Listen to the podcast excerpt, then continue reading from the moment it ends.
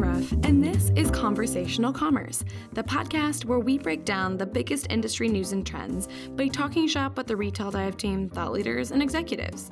It's the start of a new year, and in celebration, we're bringing you a special bonus episode about the big year ahead, thanks to eight big predictions I've crowdsourced from Doug Stephens. He's the founder and CEO of Retail Prophet, and he's a self described retail futurist. That means he spends a lot of time thinking about where the industry is heading. So, where is it going this year? In his eyes, brands and retailers will spend more time than ever talking about manufactured scarcity, sustainability, and the beginning of the end for Amazon. You'll hear what exactly that means for the e commerce giant and a whole lot more in our interview. All right, let's dive in. Hey, Doug, long time no talk. Yeah, good to be back. So, for our listeners who are just tuning in, if you haven't listened to the latest episode of Conversational Commerce, stop what you're doing, go back, listen to that. Doug and I just spoke. We revisited his predictions from last year and caught up on what 2018 had in store for retailers.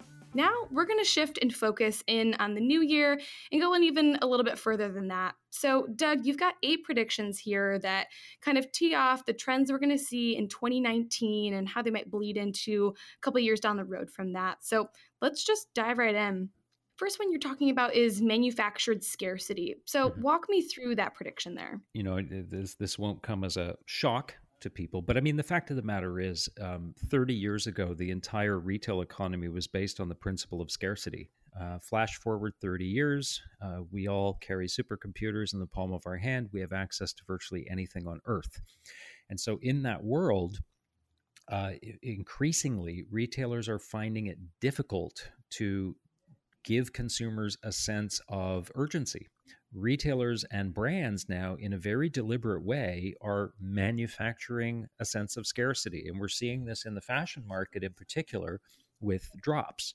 You know, whether it's Nike or LVMH and Supreme coming together for a limited drop of product, or Bape uh, having a, a, a, concert with Kid Cudi and then coming out with a limited release of T-shirts based on that concert. Everybody is out there trying to give consumers a sense of fear of missing out. And uh, I think we're not only going to see that continue in fashion, but I think we're going to start to see it bleed over into other product categories, which could include things like electronics, furniture, cars who knows? Um, but yeah so i'm hearing it, is capitalizing on fomo. Exactly. Yeah that's that's exactly it. Promo doesn't work anymore. I mean just just reducing the price of something and trying to create urgency just doesn't cut it anymore. So if it's not promo it's got to be fomo so, moving on, your second prediction is surveillance is the new price of service. Walk us through that. Yeah, doesn't that sound Orwellian? It really does. sounds awful, doesn't it?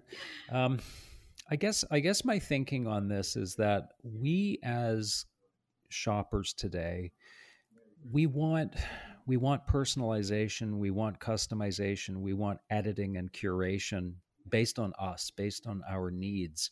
But the other reality is that in order to have that, it requires a, a greater level of intimate knowledge uh, on the part of a brand or a retailer about who we are. And so I believe that retailers, and, and we're already starting to see movement in this direction, this notion of offline analytics, understanding who is coming into my stores or onto my websites, really trying to develop a profile of not just who that segment or that market is, but who is that individual, what are their needs and preferences, and how can we deliver exactly what they want when they want it. Now, I think what we're going to see as part and parcel of that is we're going to see a lot of very awkward and uh, perhaps even uh, illegal activity going on as retailers sort of fumble through this new world. But the way I look at it is this you know, if we go back 100 years, when you walked into the butcher shop in a small town, the butcher probably knew your name, he knew your kids' names. He knew where you lived. He was willing to drop off your order that night, and he knew exactly what you wanted because he knew what you ordered all the time. And so there was this intense level of understanding of the consumer. We only went away from that through, say, the 60s, 70s, 80s, 90s, and you could argue the early 2000s. We departed from that. Customers became markets and segments Well, now we're back to a place where we don't have to be anonymous anymore. Companies can understand who we are as individuals, and it feels really weird and awkward. Um, partly because a lot of that is digital, and we don't know who to trust right now. You know, but I think we're going to sort through it. Yeah, and absolutely. I think the example is an interesting one, right? Because I think, you know, people do want that kind of level of service and it's just not scalable like it used to be perhaps with no. these massive companies.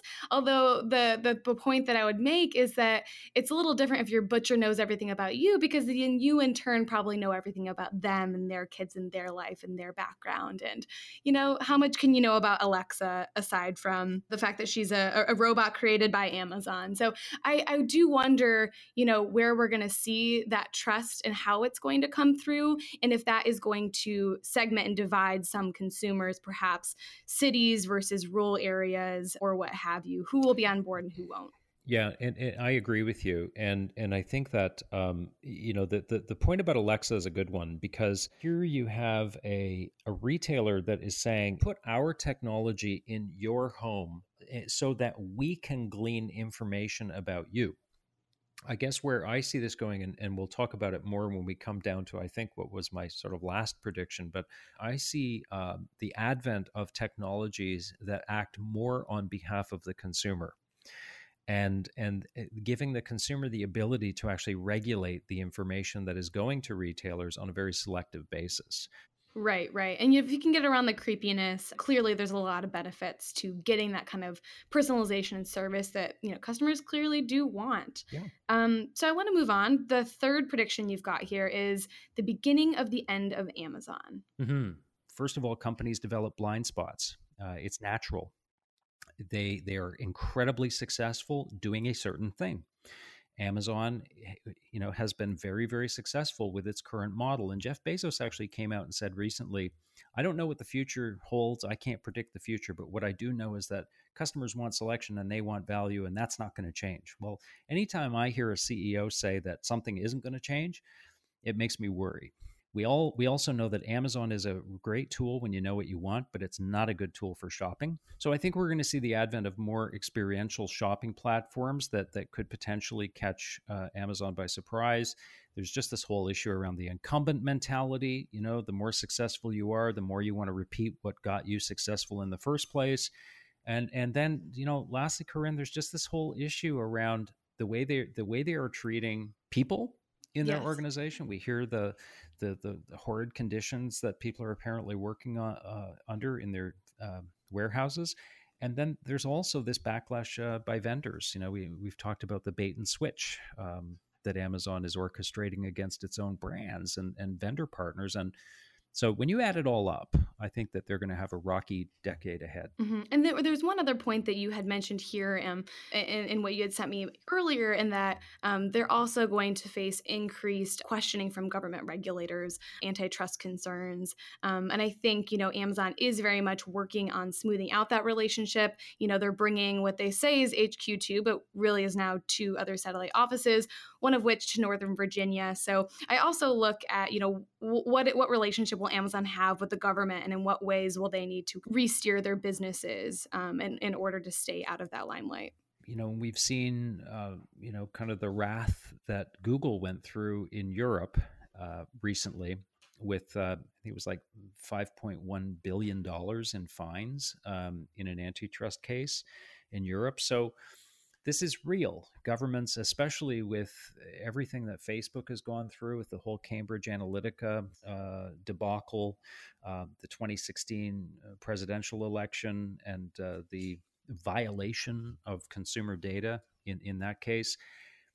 Governments are, are on high alert right now, and, and they're being put on high alert by citizens that are upset about these infractions. And so uh, Amazon and, and companies like them are going under the microscope. At some point, it's inevitable. Well, let's hop into prediction number four. Um, this is a company that you spoke a little bit on um, our last podcast episode, and it's Magic Leap's second act. Just for, for listeners that that are not aware of who, who Magic Leap is, Magic Leap is a startup that's based in Florida. They've been around for a few years. Uh, they have a massive, I think it's like a record amount of uh, venture cap funding uh, amounting to about $2.3 billion. Google, Alibaba, and a host of others are, um, are invested in them. Kind of the, the mystery around this company was that they had all this venture capital funding, but they weren't releasing a, a consumer product. And uh, just recently, they released their developer product to um, mixed reviews in the marketplace but they did some experimental work with uh, Wayfair, uh, allowing consumers using the Magic Leap device to, uh, which is a, uh, I'll say it's kind of a cross between augmented reality and virtual reality, uh, to experiment with putting pieces of furniture in their home and seeing what they look like, moving them around, getting all kinds of information. So I thought it was pretty cool. But I think that this is just the beginning. I really mm-hmm. and truly believe that Magic Leap uh, will will very uh, aggressively pursue the creation of new consumer experiences online and I think they could potentially reinvent the entire online shopping platform as we know it. Mm-hmm. And when you see companies as big um, and as tech heavy as Alibaba and Google honing in on something and spending that much money, um, you have to wonder, you know, how significant that will be and where their eyes are at. So to return back to Amazon, prediction number five is Amazon go big or go home. Of course, referencing Amazon Go, their cashierless concept store. So uh, we're going to see more of them and that's I don't think going to come as a shock to anyone. Uh, Amazon has intimated that there could be as many as three thousand of these things launched. So the question is where to from you know going forward. They're going to scale this up, and they've already made that clear. They want to apply this technology to a much much larger store environment.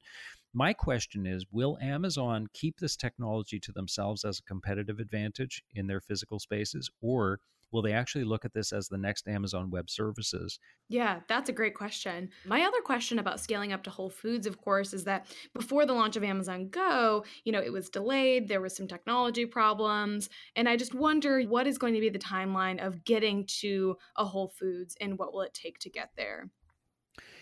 Well, if it's anything like everything else Amazon does, it'll probably happen faster than we imagined you know, at one point they had more people working on Alexa than some people had in their entire company. If this is high on Jeff Bezos's list of things to get done in 2019, I think we're going to see you know, we'll see a store the size of Whole Foods that is cashierless. And, and, next, moving on, I'm happy to see this one on here because it's not an issue we talk about enough in the retail industry. But your prediction is sustainability gets real. So tell us why are people going to be talking about sustainability more and more? So I think we've reached a real inflection point.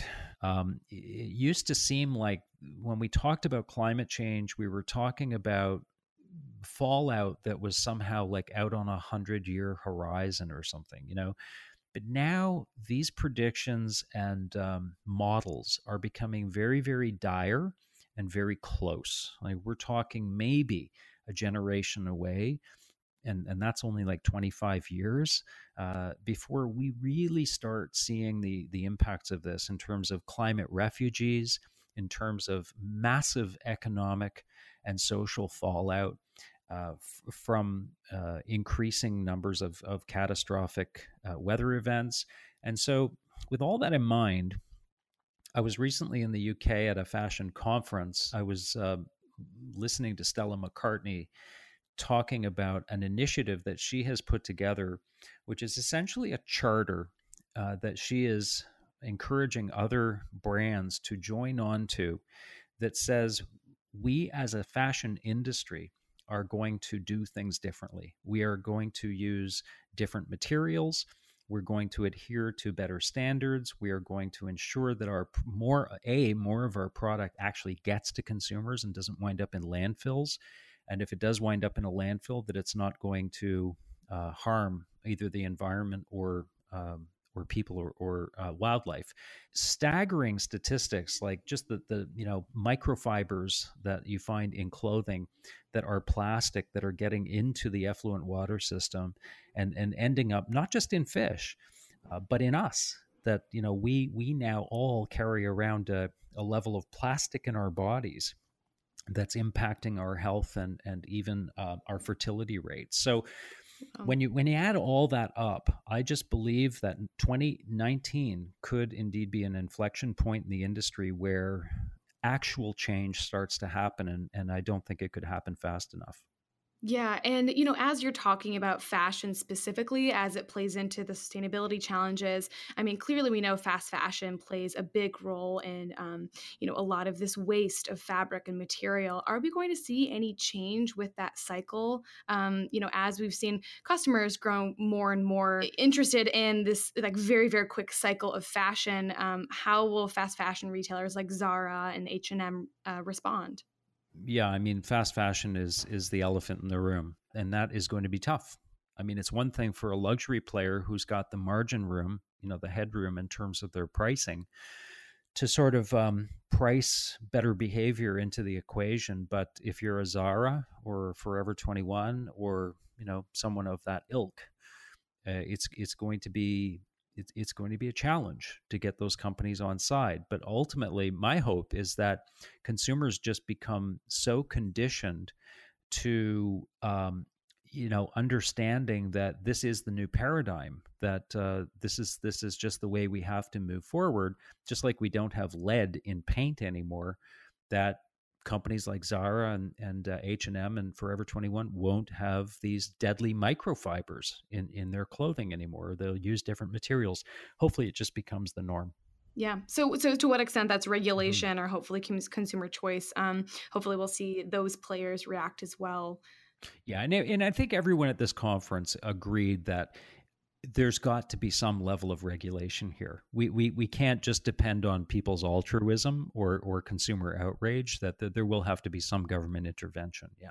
Well, let's move on to prediction seven, and that's growth in retail as a service. Um, this is something that you've spoken about a lot, but you know, what do you envision happening in that space over the next year plus? In the last episode, we talked about neighborhood goods and um, this notion of uh, a, a department store, quote unquote, that really is is providing retail as a service that is hosting brands in a space that is curating that space in a very particular way employing great design creating great online content providing staffing merchandising and providing great analytics and that brands are responding by saying look we want we want access to audience uh, we want uh, visibility in the marketplace but we don't necessarily want to have to go and sign a 10 year lease. So it's it's the best of both worlds. Brands can sign up for a month they can sign up for six months a year whatever they like. Uh, very flexible model. I think that that is just um, a reality with with the number of brands, the pure plays that we see now, uh, recognizing that there is a value in physical experiences, that there is a value in having a physical presence, but they don't have perhaps the capital to go ahead and open, you know, ten thousand square feet in Soho on a ten year lease. They are going to respond to offers like this. So I think that Matt Alexander at Neighborhood Goods and uh, Vibhu Norby at, at b8ta, uh, you know, in Macy's with their marketplace at Macy's, these are these are going to be very very viable and lucrative services. Yeah, and what's the effect for big boxers, right? I think we're talking a lot about digitally native brands, opening up some stores, um, not holding a lot of inventory there. But you know, how will big boxers like Walmart and Target also look at this trend? I think they already are. You know, I think Walmart's press, uh, if if Walmart is is really investing in anything, it's investing in in converting its customers to online customers because I think it recognizes that it's just ultimately it's going to be a more efficient model for them. The the the inventory requirements of an online business alone are just so much less uh, than than that of a big box store that is kind of committed to this um, minimal minimum shelf quantity of, of items. You you can see it in um, the fact that they're they're trying to actually now convert consumers at the shelf. They're they're giving every Walmart employee an app that allows them to essentially order things online for consumers while they're standing in the aisle. So clearly there's there's a, a you know kind of this recognition that this is the model that they want to move to stores can be a great catalyst for purchases and certainly there's a great correlation. The icsc has done studies on the idea that there's a correlation between physical presence in a marketplace and improved or enhanced online sales. So they're not going to want to cut their nose off to spite their face and close a whole bunch of stores but the size of those stores is certainly going to change. And so let's let's get to the last one. Prediction number 8 is the rise of the digital me. So what is the digital me? So I think you know the way that we um, depend on something like Google Maps today. You know, if, if somebody had said to you, uh, like let's say 25 years ago, were we were we like doing MapQuest or something 25 years ago? Or was that MapQuest was the big innovation. Well, but today, you know, if you flash forward, uh, how many of us would just get in the car and, and go off somewhere that we'd never been before without using GPS to navigate? Um, in the same sense that we are now dependent on technologies like GPS, I believe that we are going to see the same level of dependence on digital personal assistance going forward. And, and in particular, we saw a couple of things in 2018 that really I thought were indicative of this future. One was a, a mashup of a company called Soul Machines and Watson, IBM Watson. Uh, and it was a demonstration that was given at a conference, live demonstration. And this piece of technology, this, this AI assistant, uh, was actually capable of taking a consumer from basically uh, no awareness about credit card offerings down to a very, very specific and personalized recommendation in just a few minutes by asking a series of very uh, obviously very intelligent questions and, and guiding that consumer down to that decision. Uh, it was an incredibly impressive demonstration. Most audiences that I've shown it to agree that it's also a little creepy and uncanny, but but nonetheless, you yeah. you, you can't dispute the efficiency of it and um, the potential for that technology to take hold. The other one was Google at their I/O conference. Uh, they demonstrated the uh, an AI technology that was capable of actually making a phone call on behalf of the user and booking an appointment. And in the case of their example, it was a, a haircut, a hair appointment. The the person who answered the phone at the hair salon talked to this AI for what had to be, you know, a good, a good solid two minutes. And there was never a recognition on their part that this was a, a string of code that they were talking to. It was it was um, pretty mm-hmm. staggering to watch uh, the degree to which this AI was natural in its conversation, in its abilities, um, very, very human like. So when I sort of looked at the both of those things, I thought, okay, well, I think the future is pretty clear.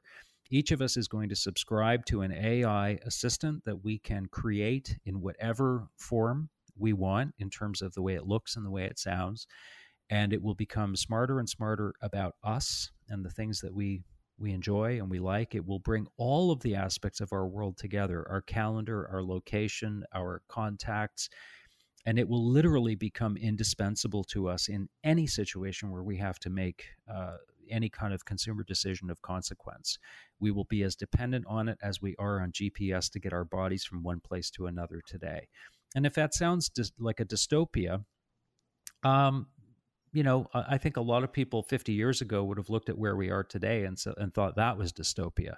Um, but you know, Right, right. And and I can see that, you know, like looking at that, I wonder, you know, do we I think some of the questions that come about are if you if you call the hairstylist and they sound human like do we have a right and a need and a want to know that they are a robot, that they are not an actual person. Um, so I imagine there's going to be a period of um, consumer adjustment, trust building on all that. But you know, the comparison that you're making to GPS is a very good one because I mean 25 years ago that's when I was born right? So I grew up being extremely dependent on GPS because you know growing up that's how um, you know older as an adult that's how I get around um, and I don't have a need to have an atlas in my car. Um, and so I think for especially younger generations um, it's something that could be um, you know very very comfortable in the next um, decade. Absolutely. You know and, and just uh, on that note my uh, my father passed away a few years ago. He was 89 when he passed away, and uh, really up until he he died, he he was creeped out by GPS. We'd really? Be, yeah, we'd be driving together in the car, and he'd hear, you know, Google Maps say take a right turn at the next, you know, next street or whatever, and he was constantly. It it, it just freaked him out. It, it made him sort of anxious because it just was not something that he was used to. You know. So I, I, totally agree with you. I think that a lot of these things that seem, you know, just too uncanny now, or it's weird, or it's, you know, it seems intrusive we'll get used to it as long as there's utility. Yeah. And, you know, imagine for different consumers, there's going to be different wants and needs, and not everyone wants everything personalized. And no. not everyone today owns an Alexa or will in their lifetime. But for those in urban city centers, for young folks especially, and, and those very digitally savvy, I, I'm eager to see, you know, what that adjustment period is going to look like. That's right. If it makes my life easier, and, and it really provides some sort of quantifiable utility, uh, chances are mo- most people are going to be interested in that thing. Thank you so much, Doug. It's my pleasure, Corinne. Thanks for having me. Thanks for tuning in to this episode of Conversational Commerce. For all the latest news and trends, don't forget to subscribe to our free daily newsletter at retaildive.com. And stay tuned for more episodes. Next up, I'll be taking the podcast on the road, up to New York City for NRF's annual Big Show, where I'll be recording a few live shows. If you'll be there too, let us know and come by the podcasting booth on Sunday, January 13th between 1:30 and 2:30, and then again on Tuesday at the same time. You can also tweet me at the handle at Retail Dive and at Convo Commerce. Hope to see you there. I'm Corinne Ruff, and this was Conversational Commerce.